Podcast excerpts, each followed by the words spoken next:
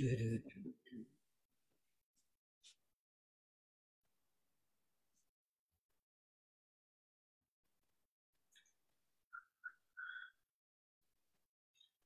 it a few seconds. Good evening, guys. Uh, welcome to Live and Undrugged episode 19. As always, uh, sponsored by uh, Armour Scaffolding uh, and um, No Mean City Clothing. Uh, I'm here with uh, Arthur, Soldier, um, Hero, um, Paul Boggie. Um, cheers for coming on, Paul. It's uh, great to finally have you on and to share your story.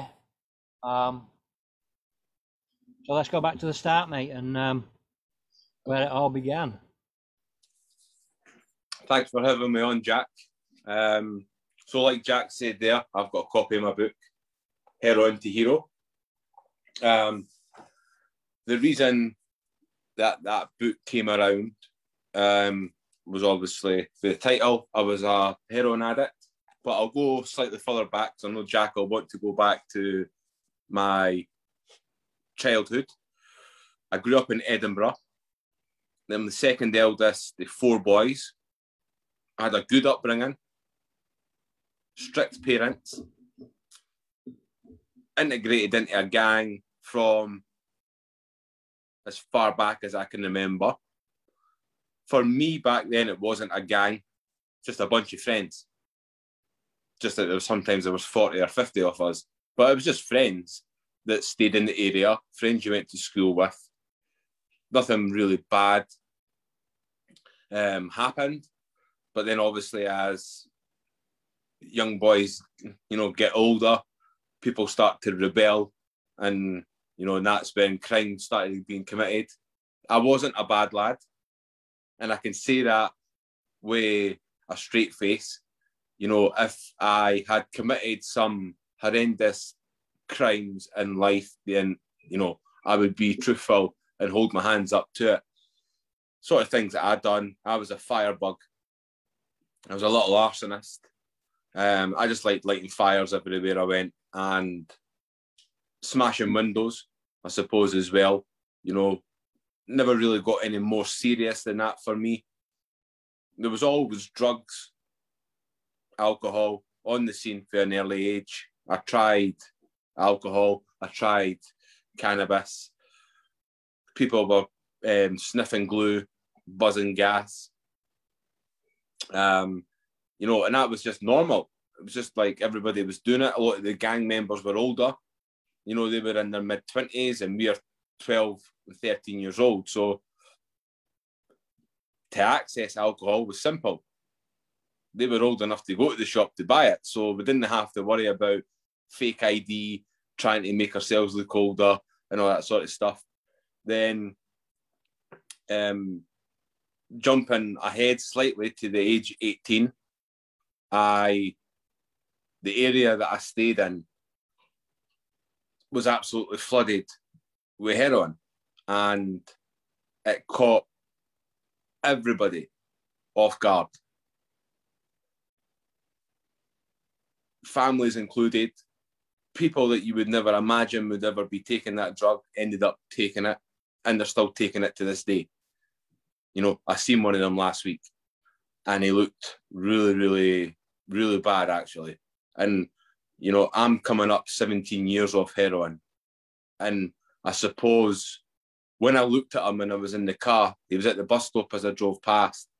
And I looked at him and I'm not sure if he seen me because he was just, it was about out of his face. But I remember thinking, imagine if I wasn't able to break away the way that I did, you know, would that look as bad as that if I'd done another 17 years on heroin? Would I still be here? you know, as you know, uh, that's the reality. Would I, would I still be here? Um, so I was my, my addiction only lasted for seven years. I say only because a lot of the people that I grew up with are still on heroin now. Some have died, and some those that have survived are still on the drugs. Very few broke away, um, and so seven years. It seemed like an eternity back then, but when I look at it now, it was a small portion in my life um, where I was down and out. I had given up on life. I didn't have a future. Drugs were going to kill me. It was only a matter of time, and I accepted that. And that was the reason why I just stopped trying. And I suppose it's the reason I stopped caring and stuff as well. Then I attended a course through Cyrenians about the mind. This this course, Jack, was absolutely crazy because it's nothing to do with addiction. Nothing to do with nothing to do with addiction whatsoever. And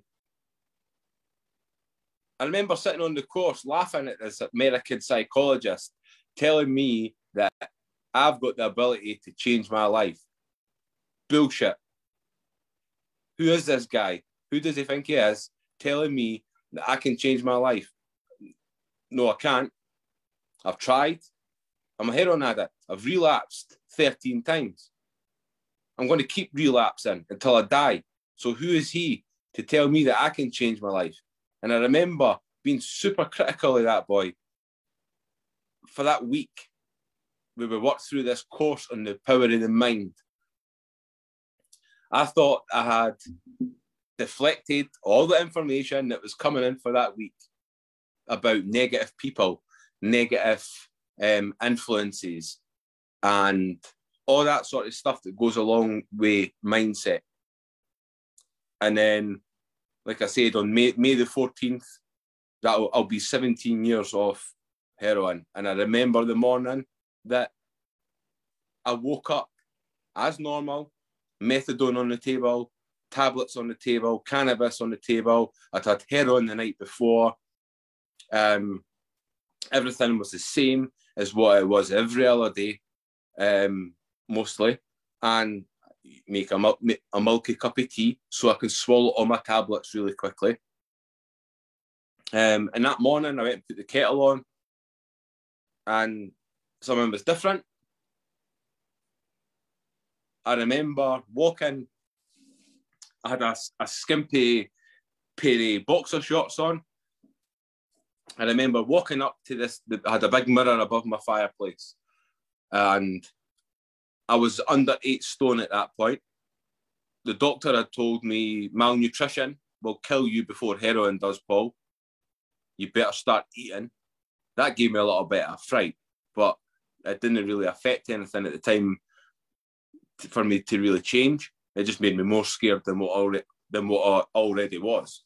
Um, then on that morning, on May the 14th, something was different.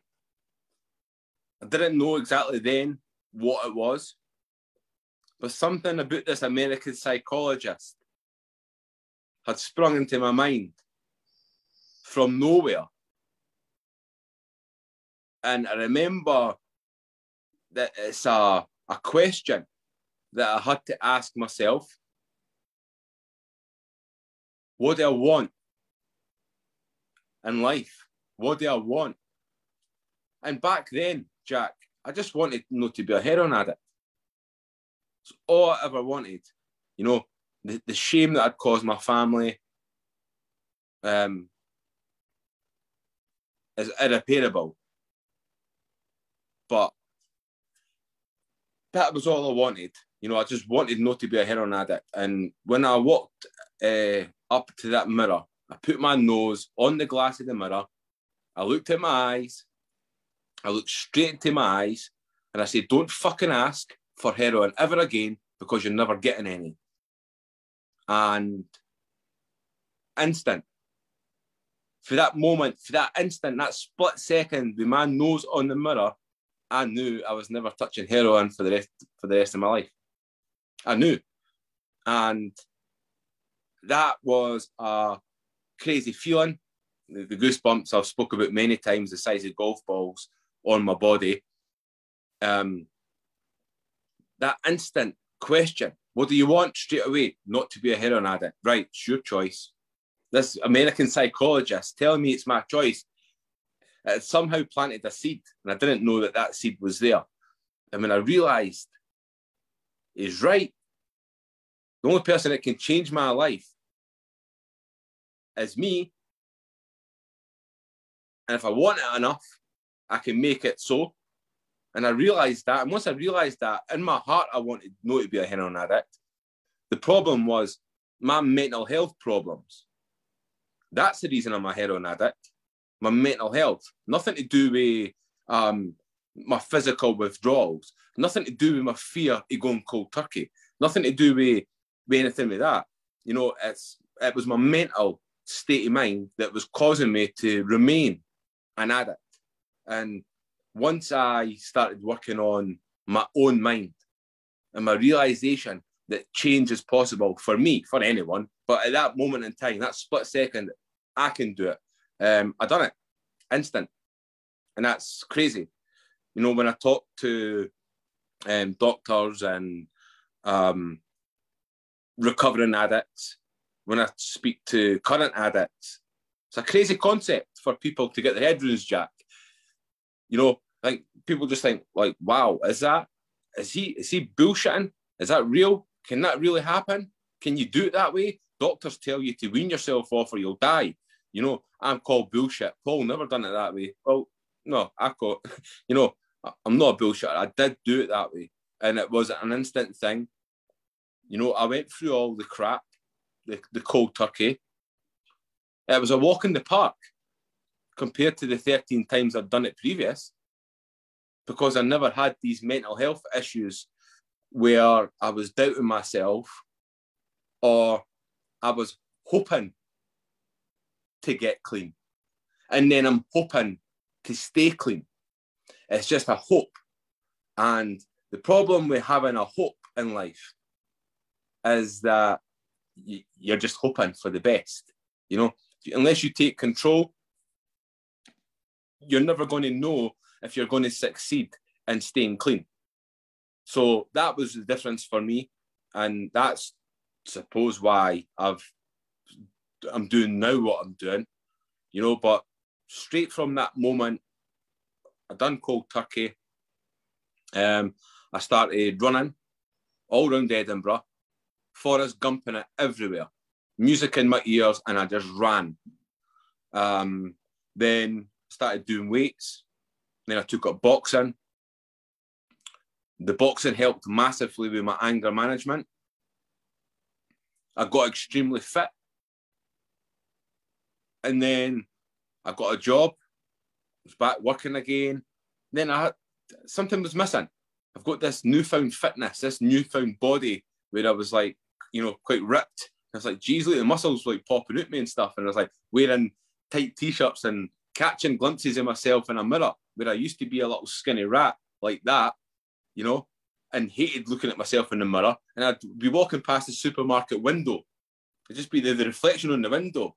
And I'd be standing there, like, look at the size of you. Like, kind of, I was like that, that feel good factor. And it was like, I need to do something with my life. Like, let's do something. Anything. Need disrespect to people that work in a supermarket, I didn't want to be working in a supermarket for the rest of my life. I felt I need to do something. Um, and again, this American psychologist was very much a part in my mind back then as well. What do I want? And that my, my only answer is something, something different. So I looked at being a fire fireman. Um, the the what do you call the what do you call the the sheets of paper that you get for a for an interview? Oh, that's what. CVs. The was sorry. CV. No, CV? like the application form for the for the application form for All the right. fire brigade. It was the size of yellow pages this time. And I was like, geez, oh, like that's going to take me just probably months to fill that out. It's like that's going to take too long. Then I thought about the police, you know, and I was like, hmm, the police. I would have to move away because half of my pals are criminals, so I'm going to have to move away, you know. And I was like, I don't know about that. And then it was one of those things where army. How about being a soldier? Could I be a soldier? Back then, there was nothing that I couldn't do.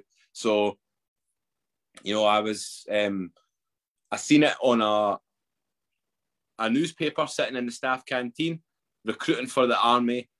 I thought I was too old. I was almost 30. I genuinely believed I was too old and thought that my time to be a soldier has been and gone. Oh, well, that's a shame.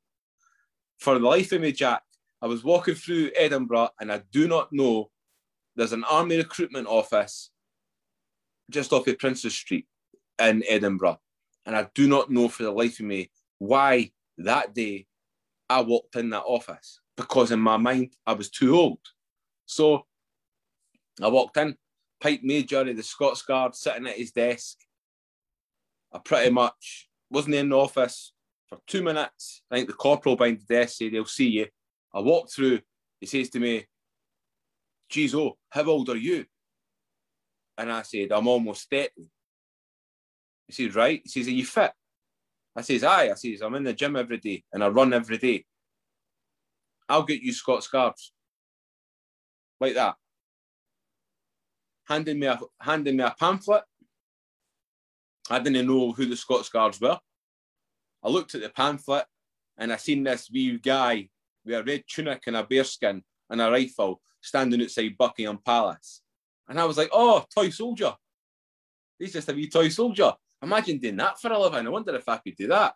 Um, so I was like, right, okay. Um, so I'm not too old. So I left.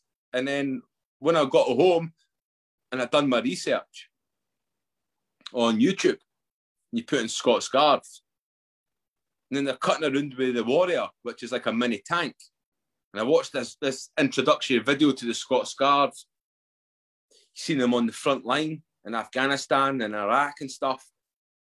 And I, am reading about them. They're saying, look, the guards, the guards go to this the the front. They're in front of everyone. Like they're the fighting force of the British Army, and it's like, whoa, wait a minute. you know, it's like, oh shit, right. They're not just toy soldiers. Right, there's going to be a wee bit of this. I was watching some of the videos and watching the hearing the rounds going wasn't past. like, like, oh, for fuck's sake. Like, shit, like, uh, can I? You know, asking myself in my own mind, can I do this? Um, like I said, like my mindset back then was just that determination, just to prove a point to everybody, prove a point, prove a point to myself. And I was just like, came up, fuck it, let's do it. So went back up, um, got my.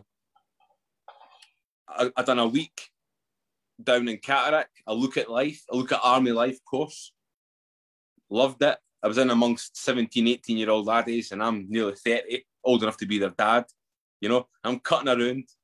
I'm fitter than them all. Lying out in the middle of nowhere, in the long grass, getting eaten by midges.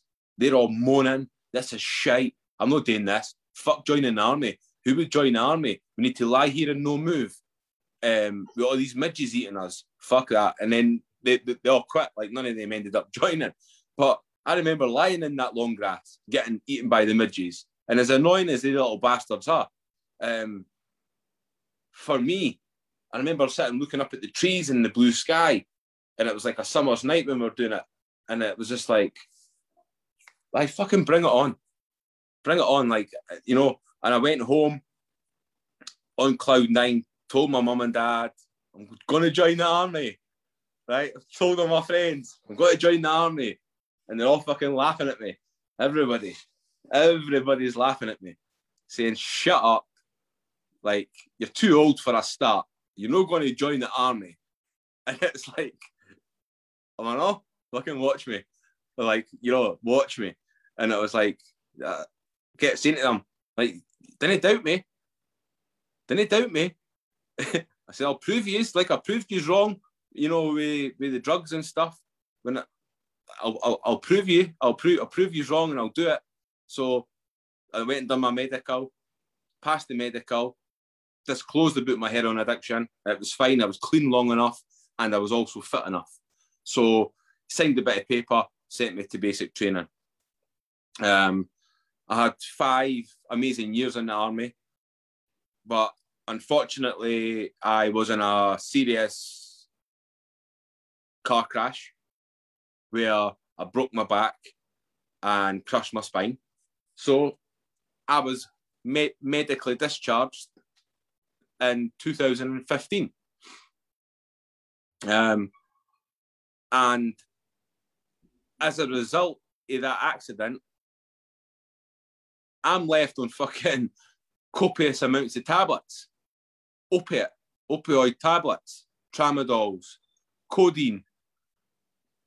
Then I'm on, then I'm on these gabapentins and pregabalins and fucking amitriptylines, nortriptylines, and the doctors knew, the military doctors knew about my heroin past, but there wasn't any alternatives other than these opiate tablets. So I went back on them and it shouldn't be a shock to anyone that I became addicted. Because it doesn't matter if the doctors give me drugs or I buy them off the street. Your body doesn't know where the fucking drugs have come from. You know, your body doesn't say, right, well, I'm going to be addicted. I'm only going to be addicted to street drugs. But the ones that the doctor give me, the doctor's going to give me them so that it'll be okay. It doesn't work like that. So I became addicted to these drugs. Then I started abusing these prescription drugs, justifying it to myself in my own mind because I'm in a lot of physical pain every day with my back. I'm justifying it. Then I start smoking cannabis. Then that gets out of hand. So now I'm taking a lot of opiates and I'm having a big fat joint, big big fat joint at night time. Is it any wonder that I'm sitting there wasted like I was on heroin? You know, and it was like I enjoyed that feeling. I enjoyed that feeling of zoning out of my reality not being so apparent when I'm out my face on my tramadols. My life's a little bit better.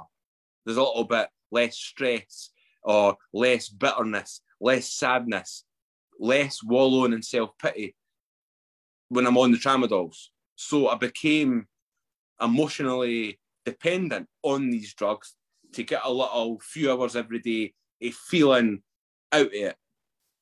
Um, then as time goes on, years, years, I sort of gave up, giving up on life again, and I was starting to get a lot of physical symptoms, pains in my chest, migraines every day, pains in my gut, like you're going to get that when you swallow all these paracetamols, eight paracetamol a day, eight codeine phosphate, or eight tramadols a day. You know, it takes an effect on the body. So I knew where the pains, what was causing the pains, but I had no way out. The doctors and spinal specialists and white coats had told me, accept it. You're on tablets for the rest of your life, Paul. That's your reality now. You can't be a soldier. You're going to have to deal with it as best you can. And I remember having that conversation him, the spinal specialist, you know, and I was like, right, okay, right, cheers, sir. I see you later. And I, you know, I just get, I just given up again. Then I had a, a breakdown about a year and a half ago, and I had become sad but not suicidal. I've been suicidal in my life, and I wasn't suicidal during this breakdown that I had recently. I was just sad and depressed and withdrawn from society, withdrawn for family and friends. I went nowhere. It was me, and my wife, that's it. For years. And that's the way I liked it. People are going to judge me. People are going to think I'm back on the smack. people are going to look at me and say, "Oh, look, he's not looking too well. Bet he's back on the smack." Um, and I had that fear, paranoia, that was causing me to hide in the house, missing weddings, missing funerals, and so. And then lockdown hit. Lockdown hit, and it was like my wife come in and said, "Oh, see, we're in lockdown." And I'm like, "Yeah, for how long? Two weeks." Well, what the fuck am I going to do in two weeks? Know that I was going out the house anyway. So I was like, you know what? I'm going to do something. Um, give me the book. So I had a, I had a big, a big folder with all the stuff that I've been writing since the age of 18. Um, no, no, no for 18. From my early 20s, I've been writing. Um, and I've been collecting all these bits of paper. So I got it. I sat up for three days and three nights on the chair over there, drinking stupid amounts of cups of tea. Um, and I sat with the music on and I wrote and wrote and wrote and cried loads of times during writing the book to the point where I was drowning the sheets of paper that I was writing on in tears. And it was like, um, I'm writing about my heroin addiction and reliving all those horrible feelings of shame and guilt. Then I start writing about how I got myself better. And an amazing thing happened when I'm writing that. I'm re educating myself about how I managed to get all those years off the heroin and about the the power of the mind, how the mind works. And I think, fucking hell. Like, what's wrong with you? Ask yourself the question again.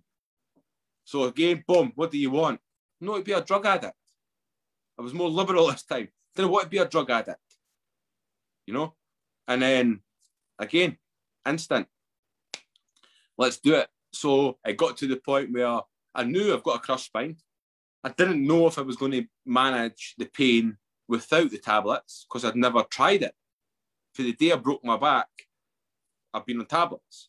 So there's only one way to find out how capable I am. And continuing to write the book, um, instantly started to reduce on all my tablets.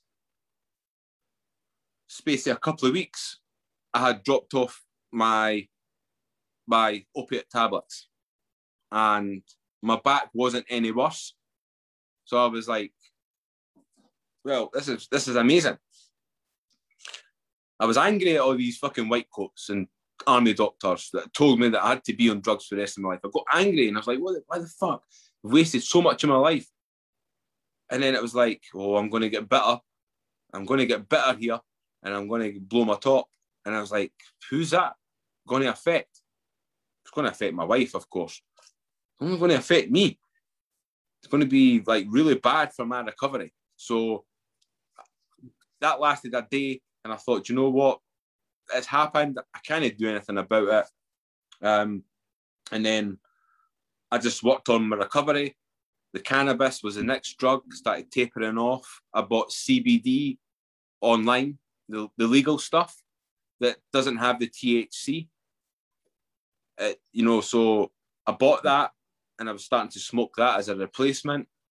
Um, it didn't work at first, so I really, I really just decided just to stop, and then it was quite difficult stopping the cannabis.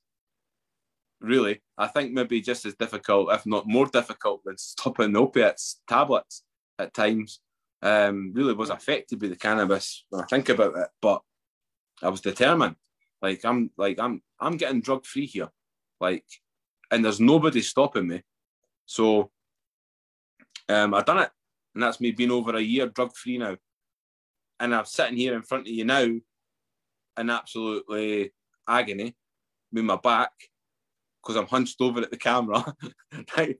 Because I'm sitting like this at the camera. I should be sitting like this, but I don't know if you can still hear me so well, right? But my wife, if my wife comes through, she'll say, "Well, sit back." Sit back in the chair, idiot. Right, aye. So I should be sitting like this, right? Sorry. Yeah, Aye, fine, so- can hear from there.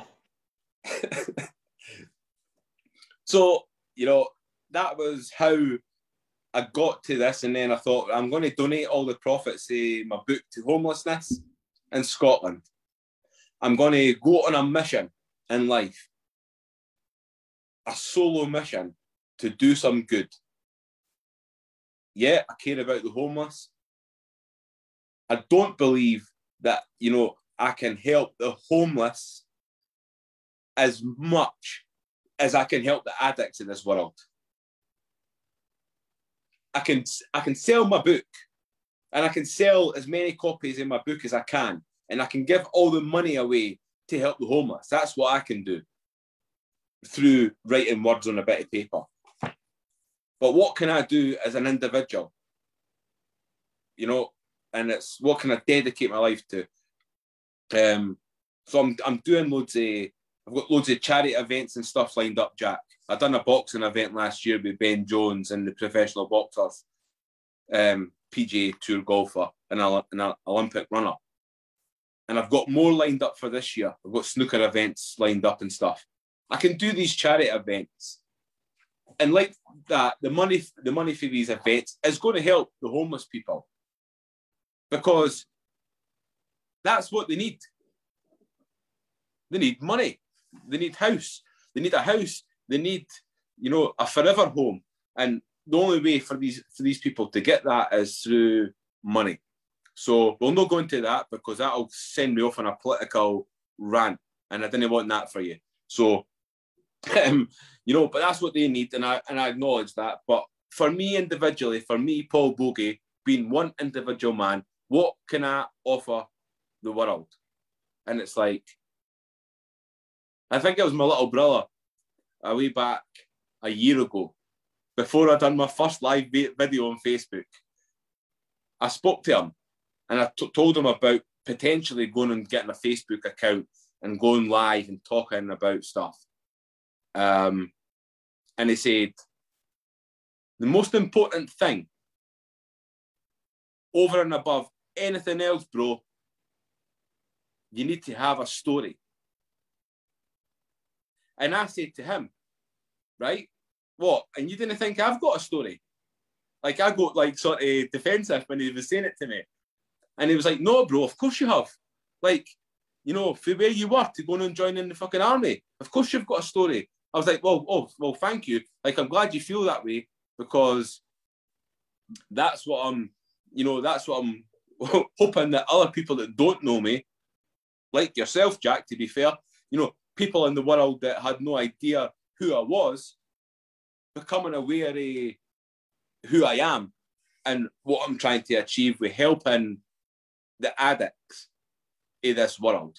Um, and I say this world because, like you know, like yourself, I mean, I'm on, I'm on. This is podcast 21 for me. That I've been a guest on 21 podcasts all across the world, from India to New York to Florida. So I'm getting out there, I'm getting my story out there, and it's helping people understand that change is possible. You know, that's it. That over and above everything else that I'm doing in life, people have to understand that change is possible. Um, it comes from within us. Go and fucking get it, is what I say to these people. If you want it bad enough, go and get it. And then listen to other people or negative people or people laughing at you. Um, you go and do what you want to do in life and achieve your dreams and goals. And that's it. And do you know what? You're better to go and try at something in life and fail than to be lying on your deathbed and wishing that you'd tried and be living and have a life of regret. I wish I'd tried. I wish I'd tried to get off heroin. I wish that I'd tried to join the army. I wish that I'd tried to be an author. I wish I'd tried. You know, fuck that. Like, we're, we're, here once for a short time and then we're gone. There isn't any coming back. So, I just say, just go for it. Like, and fuck everybody else that wants to be negative and horrible to you. They're irrelevant. Um, you know, and that's what I say. That's a message to anybody that's listening that is letting other people rule their lives. Um, don't, and trust me, it is a simple, um, or it can be a simple thing. You know, it's your mind. Open your mind up to the possibility of change, and anything is possible, regardless of what state you're in in your life. Any state, any age, any colour, any religion, doesn't really matter. It's there for everyone, um, and it's your mind. If you've got a narrow mind and you believe you are a certain way, you believe that you can't change, you know, you're going to be stuck in the same rut for your whole life, going round in a circle. Um, you know, and it's like, I think I think I explained like um, being on a bus, being on a bus, going round the same route every day, goes to the same stops, comes back to the terminus, goes to same stops. Get off the fucking bus and get a taxi, is what I say. Right? Get a taxi and tell the taxi driver where you want to go in life, you know, and jump in the back of that taxi and fucking go. Right? And then and you know, if the taxi breaks down on the way to your destination, so what?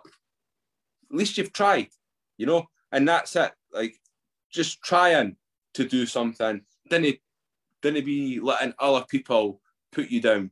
Um, aye. So in a nutshell, Jack, that is the life of Paul Boggie. I don't know how long that took me to get that over to you, but uh, probably how, how how many minutes, Jack?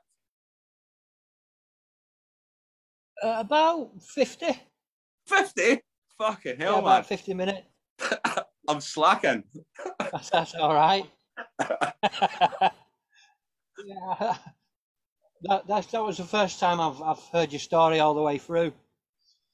Um, you know, and it, I can identify a, a lot of it.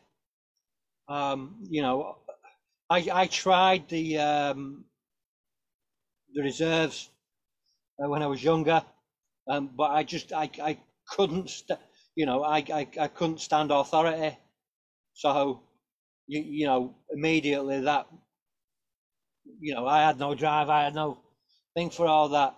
What I got from the start of your story was powerlessness. Um, you know, when every addict has felt that powerlessness and um, Yeah. that hopelessness and that want to just change, but not being able to get up onto that step of recovery. Um, and sometimes it takes a, a, a, a big jar to get you get you up there. You know, for me, it, it took years and deathbed really, but you know, Yeah. um, it's I don't know. It's the simplest disease, but it's the most it's the most difficult disease as well. You know, it- it's just. I've, I've been an addict for most of my life, and you know, I've I've been in recovery for certainly over half my life, and um, it still never ceases to surprise me the wisdom I get from other people like yourself. You know, where you made that choice, I had to ask a higher power to stop. That's the difference between you and I. I, I couldn't get, oh, I couldn't do it on my own steam. I couldn't do it on my, you know, um, I, I couldn't imagine how, how, how you'd, you'd do it without a, a faith, without a, a, God in your life, to be honest. You know, that, that's me, uh, my faith, because I need a higher power to sort of ground me. But, you, know, I asked him to take it away and he, he took it away. And I, you know, it, it was simple. He, he took it away there and then. And I, you know, I, I haven't used it in almost seven years, you know, six years, 10 months. And um, Brilliant. just to give it up, mate, just to make that decision, that that that takes some resolve. That takes some absolute resolve. Um, you know, was it just that you making that decision, or did you have to sort of put steps in there to push yourself forward? It was, it was instant. I had dreamed in no longer being an addict for many years and tried and failed. You know, um, and I was hopeless. I was powerless. It wasn't going to be my um, my decision. The decision I was going to have to come to somewhere else that was going to have to make me um, stop. And you know, so I fantasized probably most days whilst I was on heroin and stuff about not being on heroin. You know, I would probably fantasize a little bit about what it would be like and imagine having a real, imagine going back and working, imagine having a girlfriend, imagine having a wife, you know, and all these sorts of things. And then the reality would hit, you know, like as I'm sitting there with my tinfoil and my bag of heroin, the reality would hit that that's just not me. Um, but the that it, it creeped up on me. Um, you know when you were when you were talking there, do you know what? It's a little bit um, title, my title in life. Um, obviously, I'm I'm a husband and I'm a dad and stuff. But in recent times, you'll know because you're an author. You get that title of being an author. It's a proud, it's a proud um, moment. It's a proud moment, right? A title of being an author. Um, and last week we were talking about like um, an influencer. People were calling me an influencer, not in your sort of your typical social media terms like jumping around with Reebok trainers, but having the the ability to influence people. Um, and again, to go, I, I've got your question, and I I am working to it. Um, so I've been thinking about it myself. And what I do in life now is I plant seeds in people's minds, like this crazy American psychologist done to me. Bearing in mind, I'm a heroin addict, I'm hopeless, I've fucking given up on life, I've been suicidal, I'm heavily depressed, I'm heavily medicated, and this American psychologist is telling me that change is possible unbeknownst to me, he'd planted a seed in my mind, a memory. Um, I didn't know that existed until that morning. So I could be, I suppose in a way, I could be classed as a farmer jack. You know, like I'm, I'm the farmer, right? Where I'm a farmer that's fucking going out and planting seeds in people's minds in the hope that one day um, they water that seed in their own mind and realize the, the, the power that these individuals have got, that they're not useless. Doesn't matter what mistakes they've made in the past. They can repair a lot of the damage by what they do in the future. Um, you know, and that's where I'm at. It's just what to plant seeds. And that's what that guy done. That for me that morning is I, I put a little bit of water on that seed. Um, and I heard them like ch- change is possible. So it was a it was very much a an instant like don't fucking ask for heroin ever again. And I wasn't talking to anybody else in the mirror. I was looking straight in my own eyes, and I was talking to myself. You know, and there's been many occasions over my life where I probably could have been sectioned and put in a fucking straitjacket for some of the shit that I've done or for some of the shit that's went on or talking to myself. Now, I advise people to talk to themselves. Self-talk is one of my um, one of my greatest tools in my recovery is my ability to self-talk and say, well, do you know what?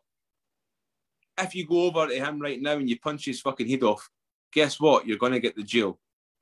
right? And all the hard work you've put in in life is all going to become undone, you know. And I'm not perfect, but I've, I'm now so tapped into my own mind that I can see the error in my ways, Jack.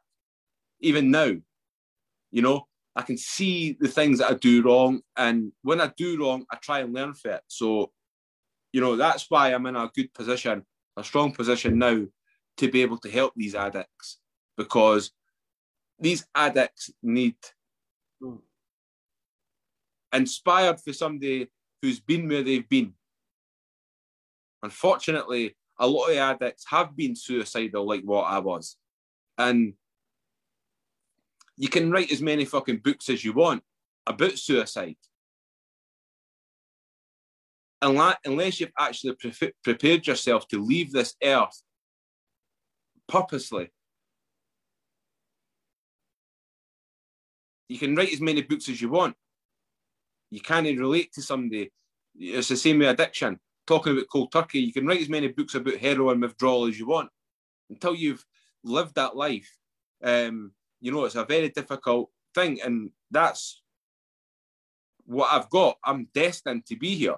I'm not religious, Jack. You know, I'm an atheist. And many religious people um, believe that I'm doing God's work. Um, and I don't rule that out. You know, I don't disbelieve, or I'm got nothing negative to say about religion. I just don't know what I believe entirely. So it would be naive of me to make myself put myself into a bracket. So um, people say I'm doing God's work that may be that may be the case. Unbeknownst to me, I might be doing that. Um, it might turn out that one day in my life, um, something happens, and God rocks up in my head and says, "You know what? I was there. See that little person in your mind that's self-talking, that was telling you not to take heroin, that little person that was telling you not to get in a fight, and all that time. That's me, and that's who I am. And you know, would it make a blind bit of difference to me? No, it wouldn't. I wouldn't have a problem with suddenly becoming religious. Well, I would, you know, as long as I'm um, a good person and I'm in recovery and I'm helping other people through sharing my turmoil that I've lived in my life, then so be it, you know. Um, whatever I get branded it doesn't really matter to me or, or whatever becomes of me. I'm no bothered as long as I'm I'm doing good. I don't care. you know. I I I I'm with you there, mate. I'm with you there. I mean, I do attribute a lot of my own God, but you, you, you know, I mean, I can give give credit to God where credit is due, but I have to give myself credit that I have actually done a lot of the work, um, and, and, that's putting into the program. Um, you, you, know, uh, I couldn't live without twelve steps. To be honest. Yeah. Um, though I don't meetings, um, you know, I find that whole thing difficult. Um, I find people difficult.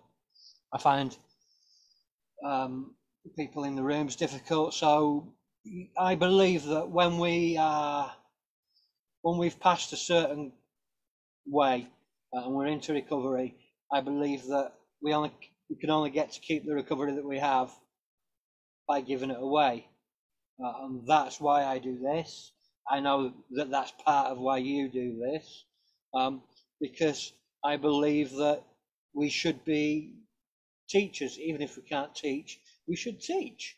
Because we've been there, we, we've seen it, we've done it, we've lived in that cusp of society, um, and only we can understand the true turmoil that addicts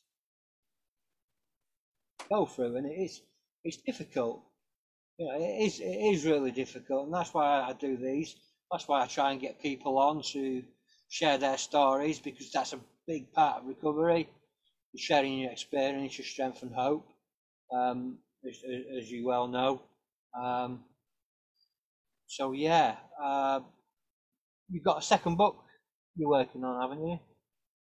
Yeah, I've, I've been writing it today actually, mate. So uh, it was a week ago, two weeks ago. I started to start writing the second book. The I've learnt from the mistakes of the first book in the way that I write. It's all on the laptop. There is not a sheet of paper in the house that's got anything written on it. Um, it's straight into the laptop just to make it easier to format. So um, I'm enjoying writing this time, Jack. It's like I mentioned to you earlier, you know, writing this flaming thing. Jeez, it was tiring. Like so many um yeah, just just tiring. So many nights nights and days of crying and reliving my past, reliving that turmoil to think about what needs to be said in the book, and it was hard. Um, this time round, the second book is a continuation of the first. So the first thing that I mention in the, the book is about my breaking free to become drug free, which I mentioned to you tonight. That's the first thing that I want people to know because in this book, I'm still smoking cannabis and I'm still on all my tablets. So on the second book, you know, that's the first bit of information I want people to know is I've done it. I broke free and I got drug free. Um, then it is the life is social media that I'm writing about right now. Um, the social media is very much like drugs, all drugs. Um, there are good points of drugs and there are bad points of drugs. If there wasn't any good points, nobody would fucking take any drugs. You know, you know, mm-hmm. cocaine, hallucinogenics, um, whatever whatever drug it is, it has a pro, but every drug has a con. And social media is a bit like that. That social media is amazing. It has loads of pros, and it also has loads of cons. So I'm writing in the book, putting and I've done the I've done the pros. People like Callum Beattie supporting me, Colin Lilly, um, Leo Gregory, um, Danny Swanson, Chris Small, Billy Lockett, all these people that have supported me over the last year on social media. I'm writing about them. And today I was writing about the negative side of social media, which put me in a bit of stinkery mood a little bit because I'm having to relive these trolls, wankers, jealous people that I've got in my life right now. Um, many of them are still on my Facebook, you know. Like let's be let's be let's be truthful about it. Like not all, all think I've got like um 18,000 followers on my social media, and then I've got 5,000 friends on my Facebook. So there's like, you, th- you think eh, all those people, there's loads of people in there that fucking hate me and want to see me fail. And, you know, and when I'm writing about it and I'm writing about the, the sort of hate that I've had, smackhead, you went from being a smackhead to killing kids in a war that you shouldn't have been in. And, and, and I like, have you read the book? Like, you know, just that judging a book by its cover. and I've just had a whole load of hate um, for people. So I've got about another two paragraphs, Jack, of writing about the negatives of social media, and then that's it done. That can get the fuck out of my head and put put aside. Then I'm talking. I'm going to be doing the boxing event. then I'm going to be talking about um, podcasts, which um, you will be mentioned in. So it won't be a big mention, Jack, right? But um, your name, obviously, I need to ask your permission. You gave me a thumbs up right now, so I'm going to take that as your as your um, your, your your signature that I'm allowed to mention your name. Um, you know, Yeah. I'm No, no, that's fine, mate. That's fine. you know writing about these doing podcasts um, and how exciting they are, how nerve wracking they are. Certainly initially, I don't give a. You know, I'm a seasoned veteran now with, with these, uh, so I'm not nervous at all. You can probably tell, but um, at the early stages, it was. I remember shiting myself, like really, really getting nervous, sweaty under my pits, really bad, and sitting thinking, whoa, whoa, whoa, what are they going to ask me? They're going to ask me, uh, they're going to try and trick me, they're going to try and trip me up, they're going to try and, you know, thinking, what, what we're going to talk about? Then I soon realised, as long as I be myself and talk about my life, which is what people want to know about, um, I kind of go far wrong. You know, it's one of those things. If, if you know, if I was telling a lie, I would have to keep reconfirming, like rethinking about this lie that, that I've told a hundred people this lie, and I've told another hundred people this lie, and then I'm going to tell more lies. And then you need to cut. How fucking tired? How, tiring would that be if got to keep track of all the lies that you've told? Um, fuck that. But you know, so I just be honest, brutally honest. I'm happy to talk about heroin addiction. I'm happy to talk about why I became suicidal. I'm happy to talk about the army. I'm happy to talk about being an author. Um, I'm happy to talk about anything, everything and anything. So that'll be an interesting chapter in the book where I'm talking about podcasts because I've really enjoyed them. And of course, my story is no finish, mate. You know, I'm still on this mission. So the book won't be finished until the documentary's out. Um, I'm filming for a documentary at the moment. Um, I've got a feature film that's going to come off the back of the documentary. So a real life train spotting. When things like that, that may or may not be the end of the second book. It depends on timescale, Jack, and, and how quickly things move along. Um, the end of the documentary Yeah. may be the end. I don't know, but I'll keep writing until until it feels right for that to be the end of the second book. Um, and then from there, I quite enjoy writing, Jack. You know, it's like when I'm in when I'm in the headspace, it's like I, I could do this.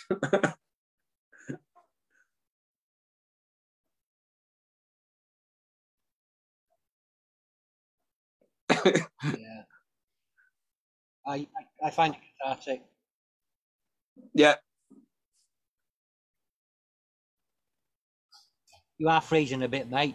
I do apologise if there's a bit of a lag.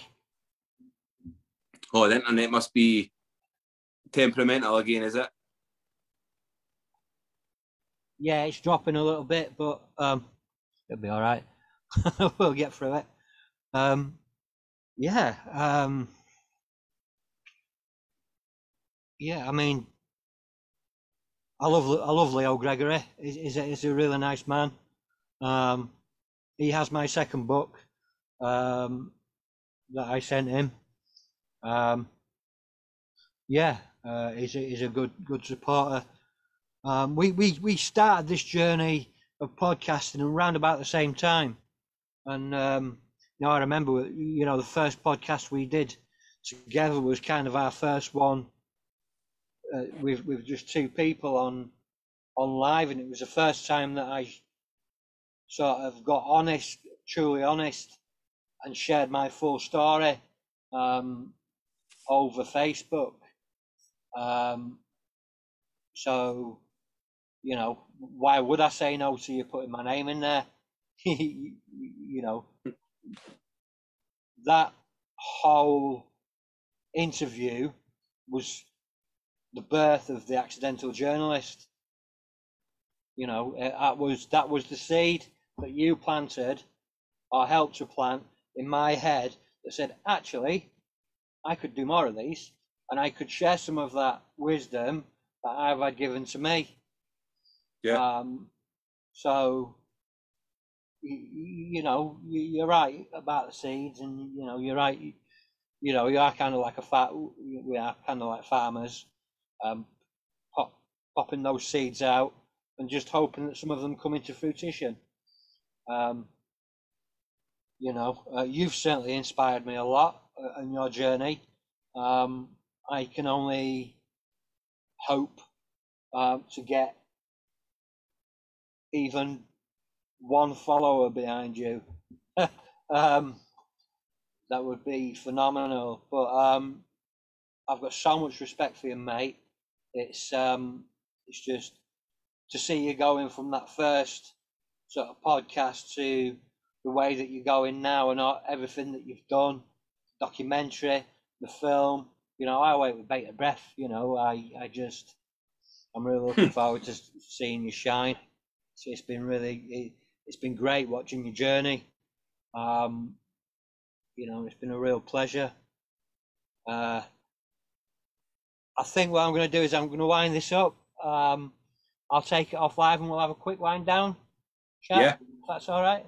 Yeah, of course, mate. Aye. Cool. Brilliant. Right, guys, thanks for tuning in as always.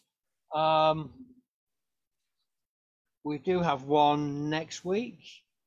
Um, next Tuesday. We have two next week, actually. Um, we have Mama Marimba on Monday, um, talking about his life. And then we have, let me just have a look through, I believe it is Aidan Martin, Oh, there you to uh, go. come on and speak. So uh, yeah, that, then that'll be on Tuesday, both at eight o'clock. Um, same place, same time. Um, so I'll see you then, guys. Thanks as always for tuning in. Thanks for your um, your comments. Uh, we shall be looking through them momentarily. Cheers, guys.